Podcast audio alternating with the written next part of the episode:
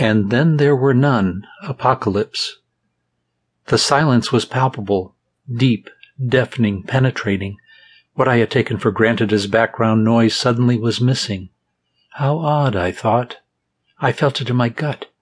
No droning air conditioning compressors, no cars rushing by, no generators, nothing.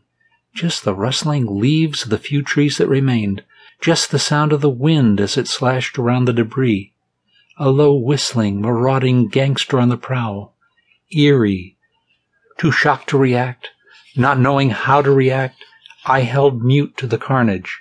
Strewn tree branches, what looked like rusted cars that lay upside down, bricks and broken glass, children's toys, chaos.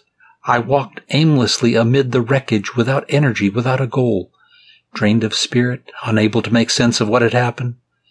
Where was everyone? There was no one, and nothing was recognizable. Even the ubiquitous chirping of birds was absent. Nothing.